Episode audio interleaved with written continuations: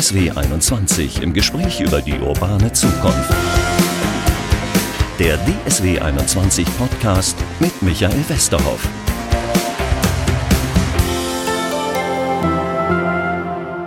Ein Kilometer Zukunft verläuft genau vor meinem Wohnzimmer, und zwar ist das der Ruhrradschnellweg. Der ist neu eröffnet worden, jedenfalls dieser Part ist neu eröffnet worden. Das ist so eine Art ja, Autobahn für Fahrradfahrer. Autofahrer finden das nicht ganz so lustig, die dürfen da nämlich nicht parken, und Fahrradfahrer finden es umso schöner, weil sie haben nämlich Vorfahrt. Möglicherweise ist das ein Stück der Zukunft in unseren Städten. Das will ich heute besprechen mit Matthias Scharwächter, der ist Referent für Mobilität und Verkehr beim A D F C N R W, also beim Allgemeinen Deutschen Fahrradclub Nordrhein-Westfalen. Und bei uns geht es heute um die Frage, wie können unsere Städte fahrradfreundlicher werden? Wie können sie Fahrradstädte werden? Diese Fahrradautobahn, Herr Scharwächter, kennen Sie wahrscheinlich auch. Ist das so ein Vorbild für Sie für die Zukunft? Hallo, Herr Westerhoff. Ähm, Fahrradautobahn, ich kenne den Radschnellweg. Das Wort Fahrradautobahn ist ja eigentlich... Äh, Stimmt, Widerspruch in sich, haben Sie recht. Widerspruch in sich, genau. Äh, der Radschnellweg eins ist wahrscheinlich der, von dem Sie sprechen. Es gibt sogar noch im Ruhrgebiet einen äh, anderen Radschnellweg in Planung, äh, mittleres Ruhrgebiet, der verläuft dann eher von auf der Nord-Süd-Achse. Ähm, aber Sie meinen den Radschnellweg eins. Ja, das ist ein kleines, kleines Stückchen Zukunft vielleicht an der Stelle. Da will man tatsächlich, ich nehme den Begriff nochmal, autobahnähnliche Zustände für Fahrräder herstellen. Nämlich, der ist wirklich für Fahrradfernverkehr gedacht. Äh, da denkt man wahrscheinlich gar nicht drüber nach. Wir fahren heute zwei, drei Kilometer mit dem Fahrrad, aber das ist für weite Strecken, so, solche Autobahnen, Fahrradbahnen. Radschnellwege. Stimmt, bis zum Ende unseres Podcasts habe ich den Begriff drauf. Genau, der ist für längere Strecken gedacht, deutlich über zwei oder drei Kilometer. Ähm, wobei ja auch so schon im, im Alltagsverkehr durchaus längere Strecken zurückgelegt werden, aber durch so einen Radschnellweg mit entsprechender Breite und äh, Vorrang ähm, ja, werden mehr Menschen mit dem Rad weitere Strecken pendeln können. Und gerade im äh, Ruhrgebiet äh, hat das natürlich enormes Potenzial, durch die Siedlungsdichte und die, die Bevölkerung, ähm, die vielen Menschen, die dann entsprechend umsteigen können. Ich habe vor unserem Gespräch so ein bisschen, ein bisschen recherchiert, was sind denn so vorbildliche Städte, was den Fahrradverkehr anbetrifft. Da habe ich verschiedene Namen gelesen, Kopenhagen, Groningen, Amsterdam, Barcelona, je nachdem, welcher Artikel oder welchen Schwerpunkt der Autor gesetzt hat. Gibt es so eine typische Fahrradstadt, wo man sagt, die ist richtig gut? Es gibt mittlerweile international sogar mehrere. Sie haben ja einige schon genannt. Also wenn man den Vergleich zieht zwischen deutschen Städten und, und ähm, Städten im Ausland, dann könnte man wahrscheinlich sagen, dass eigentlich in den Niederlanden so gut wie alle Städte Fahrradstädte sind. Dann gibt es welche, die tun sich besonders hervor, ähm, wie zum Beispiel ähm, Groningen oder auch Utrecht mittlerweile. Sie haben Kopenhagen genannt, auch die ähm, tun sich sehr hervor. Ähm, Paris äh, ergreift viele Maßnahmen, gerade in den letzten Jahren, um den Radverkehr nach vorne zu bringen. Und äh, ja, viele weitere Beispiele, die ähm, wie Helsinki, Barcelona et cetera, die Radverkehr fördern, aber eben auch nicht nur Radverkehr, sondern das Ganze folgt schon einer, ich sag mal, eher Gesamtstrategie für für nachhaltigen Verkehr. Dann lassen Sie uns das mal aufdröseln. Was machen die anders als deutsche Städte? Na, in erster Linie ist, glaube ich, ganz wichtig zu erwähnen, dass sie das ähm, mit, mit einer Gesamtstrategie tun. Also es geht nicht nur darum, ein Radwegenetz zu planen und das umzusetzen. Das alleine würde, würde nicht funktionieren und würde auch nicht so viele ähm, Leute aufs Rad bringen, sondern es geht darum, ähm, das machen mittlerweile auch erfreulicherweise immer mehr Städte in, äh, in N R W und auch in Deutschland, ähm, also Radverkehr als äh, im Sinne integrierter Verkehrsplanung sozusagen als einen Teil zu fördern und das Ganze dann ja, zu integrieren in ein Mobilitätskonzept, wo entsprechend auch Maßnahmen für Ö P N V und Fußverkehr et cetera ähm, ergriffen werden. Und was, was die Städte richtig machen, also man muss natürlich dazu sagen, dass die Städte in den Niederlanden schon äh, teilweise jahrzehntelang äh, unterwegs sind, Radverkehr zu fördern. Ähm, und ganz entscheidend ist natürlich so der erste Punkt, ähm, die Infrastruktur, also entsprechende Wege zu schaffen, ähm, aber natürlich auch sozusagen eine entsprechende ähm, ja, Zielsetzung und ein entsprechendes Verwaltungshandeln ähm, umzusetzen und äh, auch äh, kom- zu kommunizieren, also ähm, ja, durchaus zu werben für andere Formen der Mobilität. Ähm, Das ist, ist so das Gesamtpaket. Und in Kopenhagen ist es so, die machen es noch gar nicht so lange und haben es vielleicht, wenn man da etwas kritisieren möchte, auch noch nicht so gut geschafft. Ähm, haben zwar sehr gute Radwege, aber haben es noch nicht so gut geschafft wie in den Niederlanden beispielsweise. Ähm, ja, gleichzeitig sozusagen den, den motorisierten Individualverkehr, also den Autoverkehr, ähm, auch entsprechend zu reduzieren. Wie, wie gelingt den Niederländern das besser? Wie machen die das? Der eine Punkt, wie erwähnt, ist, dass sie das schon sehr lange machen. Und das Ganze braucht natürlich äh, Zeit. Ähm, und ähm, sie machen das zum Beispiel, beziehungsweise fällt es leichter, weil natürlich das Fahrrad auch schon entsprechend längere Zeit akzeptiert ist oder der Radverkehr akzeptiert ist und es selbstverständlicher ist, dass man Ähm, sich anders fortbewegt als mit dem Auto, ähm, entsprechend auch dann der Übergang von, vom Radverkehr zum Ö P N V ähm, sehr, ähm, ja, sehr gut geregelt ist, Stichwort Fahrradparken, äh, Intermodalität et cetera. Ähm, und es gibt dort eben nicht so sehr die, die ähm, vorherrschende Praxis, sozusagen den, den motorisierten Individualverkehr zu bevorzugen, so wie das bei uns immer noch ganz stark der Fall ist. Und wie es vielleicht auch in anderen Städten, die durchaus schon Fahrradstädte sind, aufgrund ihres Fahrradverkehrsanteils, aber das noch nicht so konsequent schaffen, die Leute aus den Autos heraus sozusagen aufs Rad und in den Ö P N V zu bringen. Wenn Sie von Auto zurückdrängen sprechen, heißt das äh, Autos abschaffen oder heißt das für bestimmte Zwecke einfach das Auto nur nicht mehr zu benutzen? Hm. Naja, im besten Fall beides. Also es kommt natürlich auf die Wege an und es, oder auf die Zwecke an, aber es zeigt sich, dass in den Städten, die da sehr progressiv unterwegs sind ähm, oder einen, ich sag mal, einen sehr hohen Radverkehrsanteil haben und entsprechend niedrigen Anteil an Individualverkehr, äh, Autoverkehr, ähm, ähm, dass dort eben äh, das Auto viel weniger genutzt wird und eben nur noch für, für ähm, ganz bestimmte Zwecke.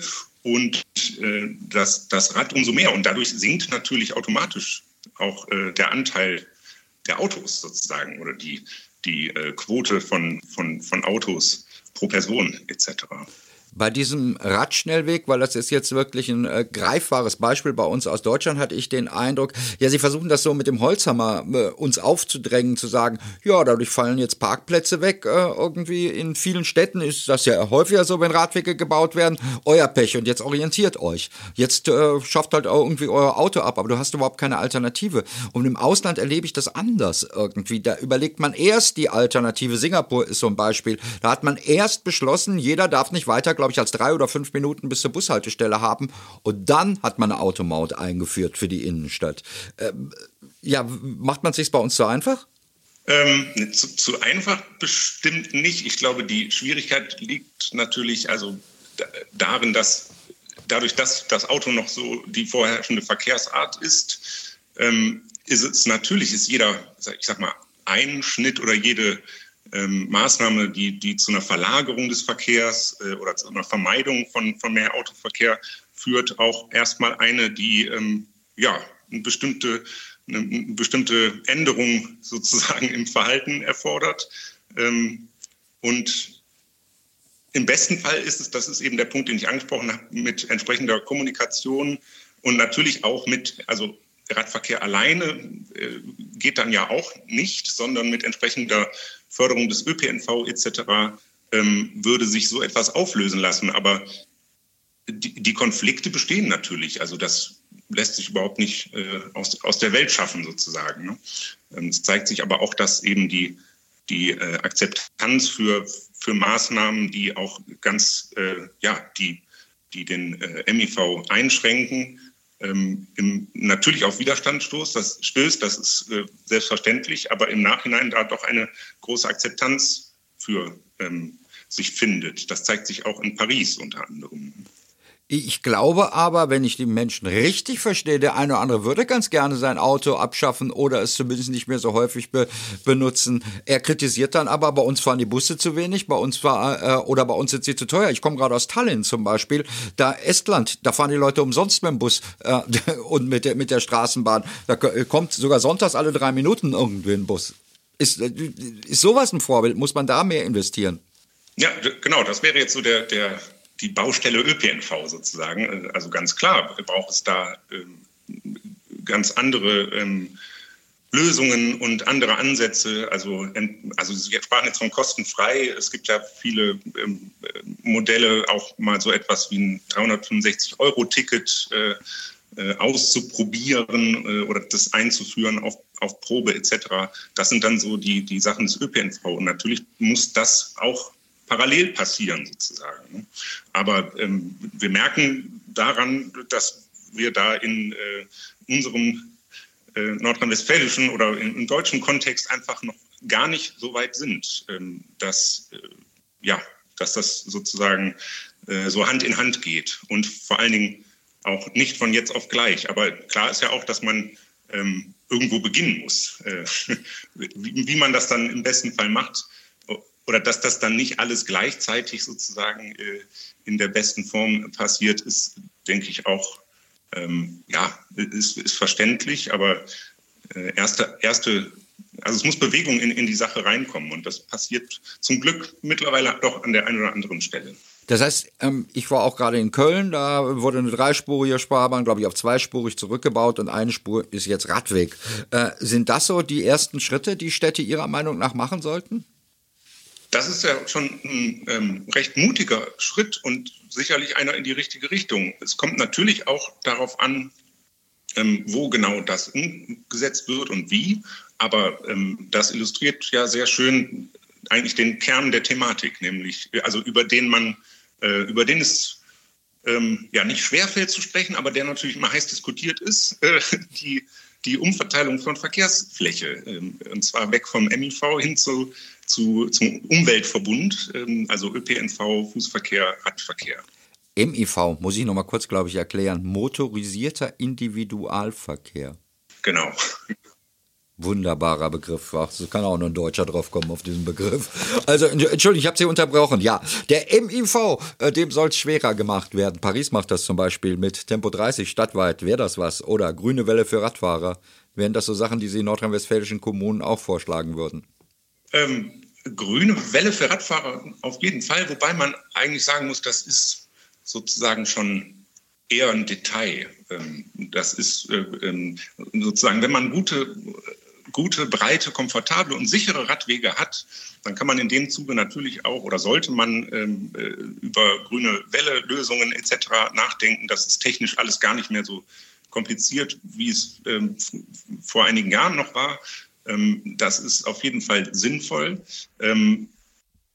Und die andere Frage, ach so, nach Tempo dreißig, da ist ja eigentlich auch interessant zu sehen, dass sich mittlerweile, das war vor einigen Wochen, meine ich, mehrere Großstädte in, sozusagen in einem Appell an die Bundesregierung gewandt haben, dass sie gerne Tempo dreißig als Regelgeschwindigkeit einführen würden. Es sind ja in den letzten Monaten oder auch Jahren da einige Großstädte ähm, international, also Brüssel äh, ist da auch vorweggegangen mit Tempo dreißig. Äh, in Spanien ist es, meine ich, sogar landesweit mittlerweile Regelgeschwindigkeit. Das ist auf jeden Fall ein äh, sehr sinnvoller Punkt. Einerseits, weil es, oder auch ganz entscheidend, weil es, weil es ja auch um Sicherheitsaspekte geht und weil es gleichzeitig auch andere Möglichkeiten eröffnet für die Radverkehrsinfrastruktur. Und bisher ist es eben ähm, nach wie vor sehr aufwendig und nur sehr ähm, ja, stellenweise, sehr punktuell möglich, Tempo dreißig ähm, an Hauptverkehrsstraßen beispielsweise einzuführen. Weil das ist irgendwie rechtlich nicht erlaubt, glaube ich, auf Bundesstraßen oder sowas, oder? Ähm, Es ist, genau, es ist rechtlich schwierig, ähm, weil es begründet werden muss. Es gibt ein schönes Beispiel, eigentlich sogar hier bei mir vor der, vor der Haustür, eine Hauptstraße durch ein Wohngebiet. Ähm, also keine Hauptverkehrsachse innerhalb der Stadt, sondern eine Hauptstraße durchs Wohngebiet. Und in, entlang dieser Straße liegen auf ungefähr drei Kilometern äh, drei äh, Pflegeheime. Und an diesen wiederum hat die Stadt jetzt äh, ein paar hundert Meter davor und dahinter Tempo dreißig einrichten können, äh, nach der geltenden äh, S T V O-Regelung. Dazwischen allerdings immer wieder Tempo fünfzig. Also da stellen sich auch noch weitere Fragen, inwiefern das überhaupt sinnhaft ist, ähm, oder andersrum formuliert, ähm, es ist nicht möglich, durchgehend Tempo dreißig dort anzuordnen. Ähm, das, die Sinnhaftigkeit erschließt sich an solchen Stellen dann nicht, womit äh, auch gemeint ist, dass Tempo dreißig ähm, als Regelgeschwindigkeit Ähm, zwar zum großen Teil, aber nicht ausschließlich Tempo dreißig bedeutet innerhalb der Städte. Also bestimmte Hauptverkehrsachsen könnten äh, durchaus ja noch mit Tempo fünfzig bespielt werden, sag ich mal, ähm, vorausgesetzt, dass dann entsprechende ähm, sichere Wege für die anderen Verkehrsteilnehmer irgendwie vorhanden sind. Ich glaube, Paris macht das auch so, diese Hauptverkehrsachsen, da ist, glaube ich, weiter fünfzig oder möglicherweise sogar siebzig oder hundert, je nachdem, wie die gebaut sind. Das gilt wirklich nur für diesen innerstädtischen Straßen. Sie haben gerade schon einen wichtigen Punkt auch gesagt, dass es da möglicherweise auch in der Bevölkerung noch Widerstand gibt gegen solche Modelle. Kann man sowas von oben aufdrücken? Muss man sowas von oben aufdrücken? Kann man sowas gegen die Bevölkerung, Gott, gleich drei Fragen, kann man sowas gegen die Bevölkerung durchsetzen? Naja, mir sind eigentlich gar keine Befragungen bekannt innerhalb von Kommunen ähm, an die Bevölkerung, inwiefern die sich für oder gegen Tempo dreißig aussprechen. Ich würde sogar davon ausgehen, dass es dafür eine Mehrheit gibt. Ähm, und letztlich sind das Dinge, die man, äh, ich würde da nicht von Durchdrücken sprechen, sondern ich würde sagen, das macht äh, anhand der Informationen, äh, der Unfallzahlen et cetera und äh, der Studien dazu Sinn, ähm, das einzuführen. Und an vielen Stellen geht es auch erstmal, kann es auch erstmal darum gehen, das probeweise einzuführen. Das muss ja alles nicht sozusagen direkt in Stein gemeißelt sein, ähm, sondern man kann es auch äh, erstmal testen. Das ist so ein grundsätzlicher Aspekt, der viel zu wenig zugelassen wird von der aktuellen Gesetzgebung, dass also im äh, Verkehrsraum mehr experimentieren auch ähm, möglich ist und mehr austesten, weil erst damit wirklich auch die Akzeptanz dann kommen kann. Da wird viel zu viel sozusagen durch die Auslegung ähm, der S T V O und des Straßenverkehrsgesetzes auf das Auto sozusagen wird von vornherein vieles ausgeschlossen. Das heißt, wir machen jetzt möglicherweise dem Autoverkehr, machen wir es ein bisschen schwerer. Wir machen Tempo dreißig, kommt dann die ganze Flotte voran. Überlegt er sich vielleicht eher, ob er ein Fahrrad benutzt. Wir bauen die Fahrradwege aus, haben sie gesagt. Ähm, ja, wir binden den Ö P N V möglicherweise besser an. Das müssen wir, glaube ich, auf jeden Fall tun, weil nicht alle wohnen wie ich äh, in der Innenstadt, wo man tatsächlich sich ausruhen kann, welches Verkehrsmittel man nimmt, sondern viele auch in den Vororten. Da muss man sicherlich auch noch was tun, oder? Zur Anbindung sozusagen der, ja. der, der Vororte. Ja, in jedem Fall. Also da ist der, spielt der Ö P N V natürlich eine, eine ganz große Rolle. Es zeigt sich aber auch, das kommt natürlich auf die Stadtstrukturen an, aber es zeigt sich auch, in Münster beispielsweise wird es äh, im Moment, äh, ist es in Planung wird, und wird dann umgesetzt, sogenannte Velorouten, also auch Vororte oder den, den suburbanen Raum ähm, mit Velorouten. Also sozusagen, das sind dann nicht zwingend Radschnellwege, aber es sind schon breite, ähm, ja, möglichst direkt geführte Radvorrangrouten, ähm, damit eben die, die Vororte ans Zentrum äh, anzubinden.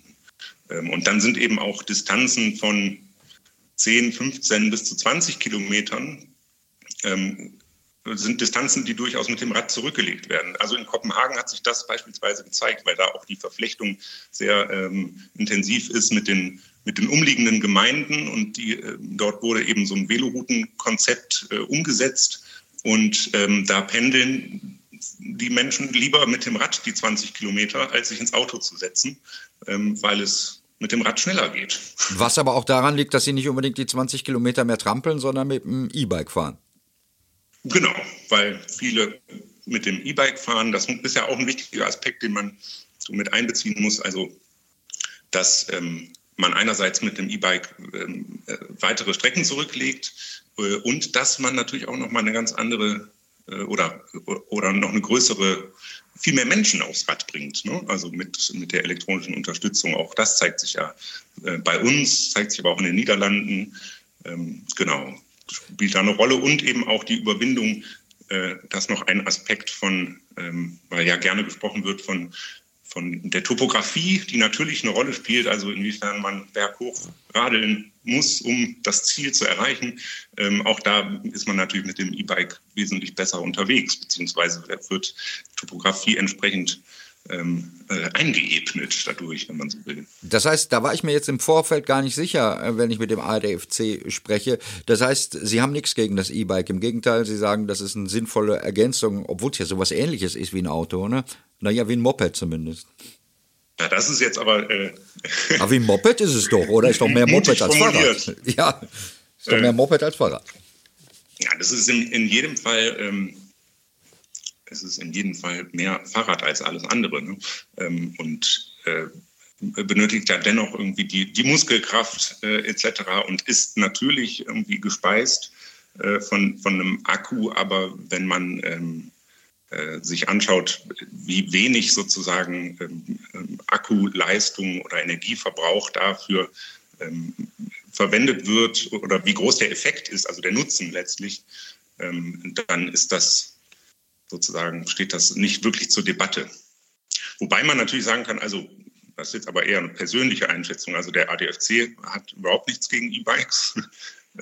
Ich persönlich w- sehe den Nutzen eines E-Bikes in, also in einer flachen Stadt sozusagen, wenn ich die, die, den Großteil der Wege, der unter fünf Kilometer, sag ich mal, äh, liegt, ähm, den würde ich persönlich auch ohne E-Bike machen. Ist einfach noch günstiger. Ne? Weil sie gerne trampeln. Die Leute lassen sich da lieber und dann verschwitzt im Büro ankommen. Das merkt man im A D F C keiner, weil alle verschwitzt im Büro bei Ihnen ankommen. Nee, jetzt aber ernsthaft. Wenn Ihnen jetzt einer sagt, ja, wenn ich mit dem E-Bike fahren soll, dann könnt ihr auch mit dem E-Auto fahren. Was sagen Sie denn dann? Ähm, erstmal ist das natürlich ähm, jedem selbst überlassen, wie er, mit, mit was er den Weg zurücklegt. Aber im, im, ich würde vermuten, oder das wäre so mein, ja, das wäre meine Vermutung, dass sich das, also einerseits würde ich auf den Kostenaspekt hinweisen äh, und zum anderen auf äh, Parkgebühren, Stichwort Parkraummanagement, äh, wo natürlich dringender Reformbedarf ist, aber auch da geht die Entwicklung, also geht es klar in die Richtung, dass das sich in den nächsten Jahren ändern wird, sozusagen, was die Parkkosten angeht. Auch mit dem E-Auto sucht man vergeblich Parkplätze und verbringt viel Zeit äh, mit, ja, mit dieser unnützen Parkplatzsuche. Man steht genauso im Stau. Ähm, das wären so die Aspekte. Und es ähm, das ist natürlich ein Aspekt, der erstmal über den eigenen Nutzen sozusagen hinausgeht, aber ähm, man löst das vielleicht so als Statement zum Thema E-Auto, man löst eben nicht äh, einen Großteil der Probleme, was den Flächenverbrauch angeht. Also ähm, so das Stichwort, so ein Auto, ein Parkplatz für ein Auto, da passen schon so zehn, manchmal sogar zwölf Fahrräder drauf. Ähm, und darum geht es letztlich auch. Also gerade in unseren sehr dicht bebauten äh, Städten die, die, die Flächen zu sparen und äh, ja, das entsprechend anzugehen. Jetzt wohnen Sie im Düsseldorfer Vorort möglicherweise und müssen äh, zu sich ins Düsseldorfer Büro im A D F C. Äh, äh, da werden einige sagen, na der macht sich's ja leicht. Ich muss äh, jeden Tag nach Köln zur Arbeit aus Düsseldorf. Oder Beispiel. Ähm, ja, also persönlich, ich wohne in Wuppertal. Ah. Das ähm, könnte man sagen, es ist kein Vorort von Düsseldorf, aber es ist danach. Nein. Also ich glaube, ähm, die Strecke mit dem Rad wären so fünfunddreißig bis vierzig Kilometer. Das ist schon ziemlich happig, auch mit einem E-Bike, weil es entsprechend dauern würde. Ähm, und weil da noch nicht, leider, aber es kommt bald eine Radvorrangroute, also auch auf der Strecke, ähm, dann wird's nochmal, wird es, wird es bequemer werden, aber ähm, um es kurz zu machen, ich fahre mit dem Zug. Und das ist eine ganz klare Entscheidung. Nicht, weil ich so gerne im Zug sitze, aber weil ich ähm, noch weniger gerne im Stau stehe. Ähm, also da allein die Zeitersparnis trotz, sage ich mal, eines nicht optimalen Ö P N V-Angebotes ähm, ist das Irrsinn, sozusagen von Wuppertal nach Düsseldorf zu pendeln mit dem, mit dem Auto. Aber Sie haben gerade noch ein interessantes Stichwort, wo ich jetzt ein bisschen drüber gegangen bin, gesagt, nämlich das mit den Parkgebühren. Das heißt, Sie meinen, erstens, die müssen teurer werden, die Parkgebühren. Dann sage ich Ihnen jetzt auch zweitens gleich das Gegenargument. Ich kenne doch, doch die Städte, die kalkulieren doch da schon am, am Rande. Und die wissen, wenn sie jetzt fünf Mark für, äh, fünf Euro für die äh, halbe Stunde nehmen, kommt keiner mehr und wir haben keine Einnahmen mehr, oder? Ist das ein Problem? Das ist natürlich ein Aspekt in der, in der Debatte.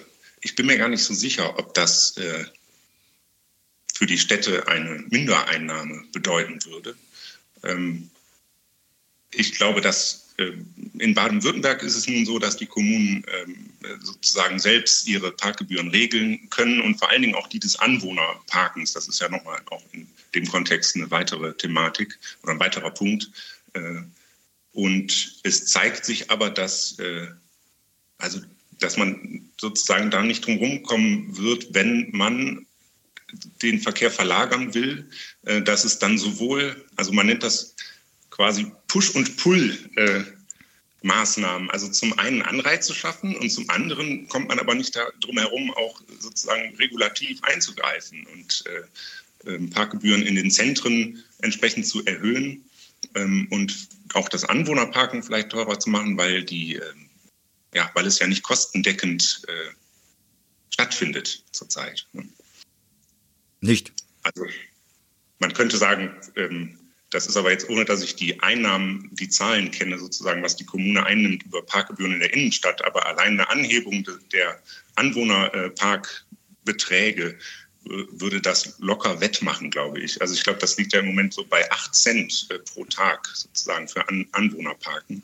Und ich glaube, da geht es darum, überhaupt erstmal in diese Denke zu kommen, dass man durchaus für, äh, für Parkraum äh, entsprechend äh, bezahlt, beziehungsweise dass das ein, Instrument, ein ganz wichtiges Instrument ist, um ähm, ja, Verkehr zu verlagern, um Mobilität anders zu gestalten. Wobei Anwohnerparken muss ich jetzt versuchen, in Ihre Denke mal reinzukommen, um ehrlich zu sein.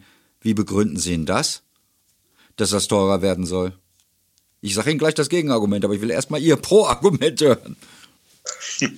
Naja, mein Pro-Argument ist, dass der, äh, dass der Flächenverbrauch einfach äh, viel zu groß ist und dass das in keinem Verhältnis steht, sozusagen, wie viel ähm, Verkehrsfläche und ja auch öffentlicher Raum, also äh, vom, vom ruhenden Verkehr eingenommen wird. Das weiß ja eben jeder, wie ich es eben schon erwähnte, äh, der, der, der sonntags im schlimmsten Fall irgendwie einen Parkplatz sucht. Ähm, und dass das eine äh, Push-Maßnahme sozusagen ist, um ähm, ja, an der Stelle auch, zum, die dazu führen soll, dass vielleicht auch äh, manche entweder im besten Fall irgendwann ganz aufs Auto verzichten können, das bräuchte natürlich schon viel, aber vielleicht auch auf den Zweitwagen verzichten oder auf das Wohnmobil, was äh, elf Monate auf der Straße steht, also Und da würden Sie mir einen Riesengefallen tun. Dann würde es bei mir in der innerstädtischen Viertel endlich wieder Parkplätze geben, wenn die ganzen Wohnmobile da verschwinden würden. Ähm, na, ich sage Ihnen eben, mein Gegenargument wäre, ich habe doch mit meinen Steuern schon den Parkplatz bezahlt. Jetzt soll ich auch noch eine hohe Anwohnerparkgebühr dafür bezahlen? Kann nicht wahr sein. Ja, das ist sozusagen ähm, nicht der Fall, leider. Muss ich Sie enttäuschen. Also die, der, der Punkt ist, dass, die, ähm, dass über die Steuern beziehungsweise die Kfz-Steuer gleicht da überhaupt nicht die Kosten aus, die, die ähm, der Autoverkehr erzeugt, sondern letztlich finanzieren wir das alle zusammen. Und das sind äh, ziemlich große Summen, ähm, plus den externen Kosten, die, die der Autoverkehr erzeugt, durch äh, Emissionen zum einen, aber auch ähm, ähm, äh, durch Unfälle et cetera. Ähm, genau, und das ist nicht kostendeckend. Und die Frage ist ja einfach, also wenn man sich darauf einigt, dass man ähm, anders von A nach B kommen will, beziehungsweise äh, muss. Und wenn es dafür eine Mehrheit gibt, äh, dann müssen natürlich entsprechende Maßnahmen ergriffen werden. Dass das nicht angenehm ist, ist ja auch klar. Also vor allen Dingen, weil eine, eine, eine ähm, ja, äh, Veränderungen meist erstmal auf, nicht auf Zustimmung stoßen und äh, da natürlich, und vor allen Dingen Gewohnheiten, also da haben wir jetzt ja noch gar nicht so sehr darüber gesprochen, aber warum wir überhaupt Warum das so schwierig ist, hat ja auch ganz viel mit Gewohnheiten und Routinen zu tun, die es gilt, äh, ja, aufzubrechen, also Mobilitätsverhalten zu verändern. Das stimmt. Das wäre jetzt nochmal eine Sendung oder ein Podcast für sich im Mobilitätsverhalten. Haben Sie völlig recht. Ich möchte noch eins abhaken, äh, nämlich das N R W-Fahrradgesetz. Erstens, äh, Nordrhein-Westfalen ist, glaube ich, das erste Bundesland, das ein Fahrradgesetz hat. Wofür braucht man es? Und zweitens machen wir dann vielleicht im Nachrang, was müsste noch eigentlich rein? Können Sie uns ein bisschen was über dieses Gesetz sagen? Ja, äh, gerne. Auch dazu könnten wir wahrscheinlich eine eigene Sendung machen, äh, ein weiteres Gespräch führen, aber versuchen wir es kurz zu halten. Ähm, es ist das erste Flächenbundesland. Äh, das Vorbild indirekt ähm, ist Berlin ähm, mit dem Mobilitätsgesetz, was vor einigen Jahren auf den Weg gebracht wurde, auch durch, äh, die Volksin- durch eine Volksinitiative in Berlin. Und daraufhin hat dann ja in den Jahren zweitausendachtzehn, neunzehn die Volksinitiative Aufbruch Fahrrad in N R W stattgefunden. Und in der Folge hat die Landesregierung beschlossen, diese Volksinitiative anzunehmen und ein Gesetz auf den Weg zu bringen. Und ist damit so das erste Flächenland, genau. Wofür braucht man ein Fahrradgesetz? Ja, wofür braucht man ein Fahrradgesetz? Im besten Fall führt es dazu, das Thema Radverkehrsförderung, naja, natürlich weiter nach vorne zu bringen, äh, zu verbessern, aber eben auch strukturelle und organisatorische Regelungen zu treffen, äh, die das Ganze ähm, ja, effizienter machen, sag ich mal. Ne? Und ich kann mir gar nicht vorstellen, ich, ich muss sagen, ich habe es nicht gelesen. Ich kann mir überhaupt nicht vorstellen, was in einem Fahrradgesetz drin steht. Was in der Straßenverkehrsordnung drin steht, weiß man. Äh, spätestens dann, wenn man Punkte hat oder irgendwie sowas, aber äh, oder wieder falsch parken oder falsch Fahrrad parken, gibt es noch keine Knöllchen für, oder? Äh, aber was steht in so einem Fahrradgesetz drin?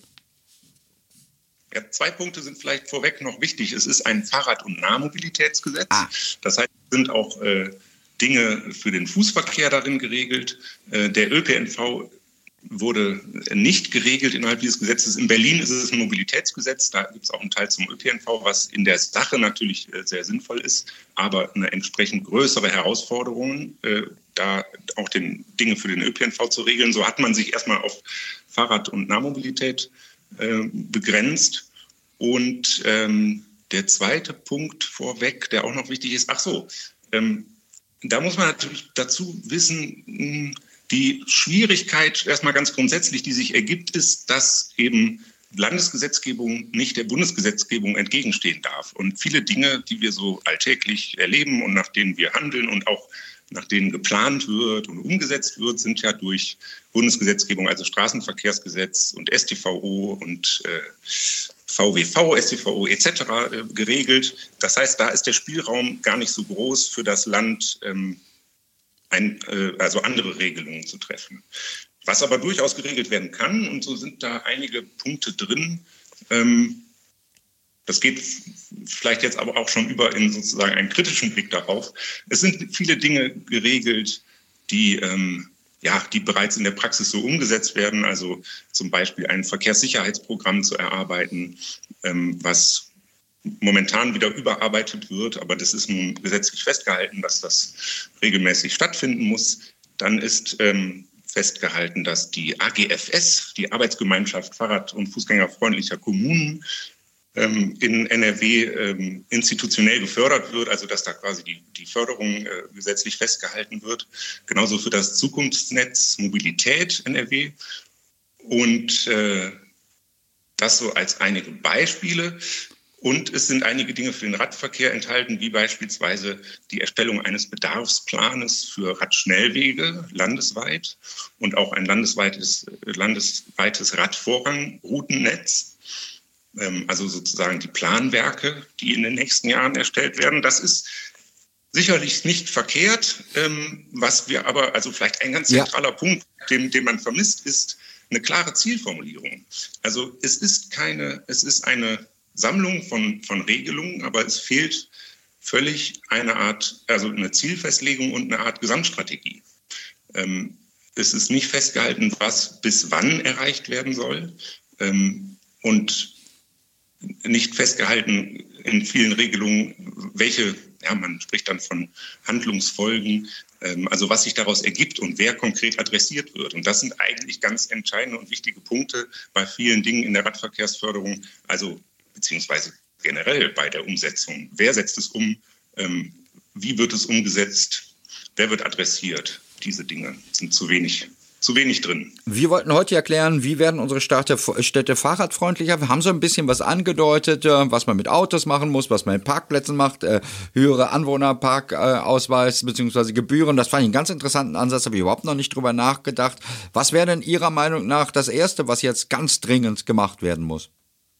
Ich glaube, ganz dringend müssen sich noch mehr Kommunen äh, auf den Weg machen, ähm, ja, Mobilitätsstrategien, Radverkehrspläne und Strategien zu entwickeln, Mobilitätsmanagement, Stichwort Mobilitätsverhalten et cetera besser zu verankern in den Verwaltungen.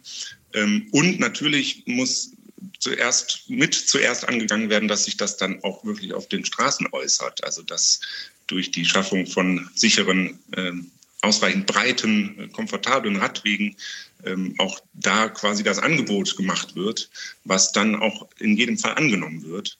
Ähm, da gibt es bisher einfach viel zu wenig ähm, Beispiele, beziehungsweise gibt es zu wenig, das Stichwort ist zusammenhängende Netze, also wirklich zusammenhängende Radverkehrsnetze in den Kommunen und Kreisen ähm, umzusetzen. Und das erfordert ziemlich viel, also weil so, unter anderem, weil so viele Akteure beteiligt sind, aber ähm, einige Kommunen machen sich da gut auf den Weg. Die Unterstützungsangebote werden mehr, auch wenn das aus meiner Sicht nicht ausreichend ist. Aber ähm, das wären so Punkte, die es jetzt anzugehen gilt. Und vor allen Dingen mutig. Dann sagen Sie uns noch zum Abschluss, zum Abschluss vielleicht ein kleines Beispiel. Äh, wer, welche Stadt wäre für Sie die große, vorbildliche? Münster, wissen wir alle. Gibt es sonst noch irgendwen, wo Sie sagen, die machen das richtig klasse? Oh, für N R W fällt, fällt mir das schwer. Ah. äh, hoffentlich können wir da in einiger Zeit, äh, kann ich Ihnen da mehr Beispiele nennen. Auch das aber ist eine gute Antwort. Ja, sicherlich sind es aber ähm, doch internationale Beispiele. Ähm, da sind das natürlich Leuchtturmbeispiele, ja, ne? Mit einem riesigen Fahrradparkhaus in Utrecht oder mit einer ähm, tollen Brückeninfrastruktur in Kopenhagen. Aber Städte in N R W, die sich da auf den Weg machen, zumindest was die strukturellen, also verwaltungsinternen Dinge angeht, gibt es schon viele. Also wenn wir ähm, da, wenn wir beobachten, wie, wie viel Mobilitätsmanagementstellen und äh, Konzepte in den Kommunen erarbeitet werden, dann stimmt das zumindest äh, ja, optimistisch, auch wenn das noch seine Zeit brauchen wird, um Sich, sich auf der Straße zu äußern. Na, da haben wir doch noch ein optimistisches Schlusswort. Klasse. Herr Scharwächter, Matthias Scharwächter vom A D F C Nordrhein-Westfalen, herzlichen Dank für dieses wunderbare Gespräch. Muss mich nochmal entschuldigen, hin und wieder muss ich dann auch mal eine böse Autofahrerfrage zwischendurch stellen in so einem Gespräch und Sie ein bisschen herausfordern, aber Sie haben ja tolle Antworten gegeben. Ich bedanke mich recht herzlich für das schöne Gespräch. Danke. Herzlichen Dank.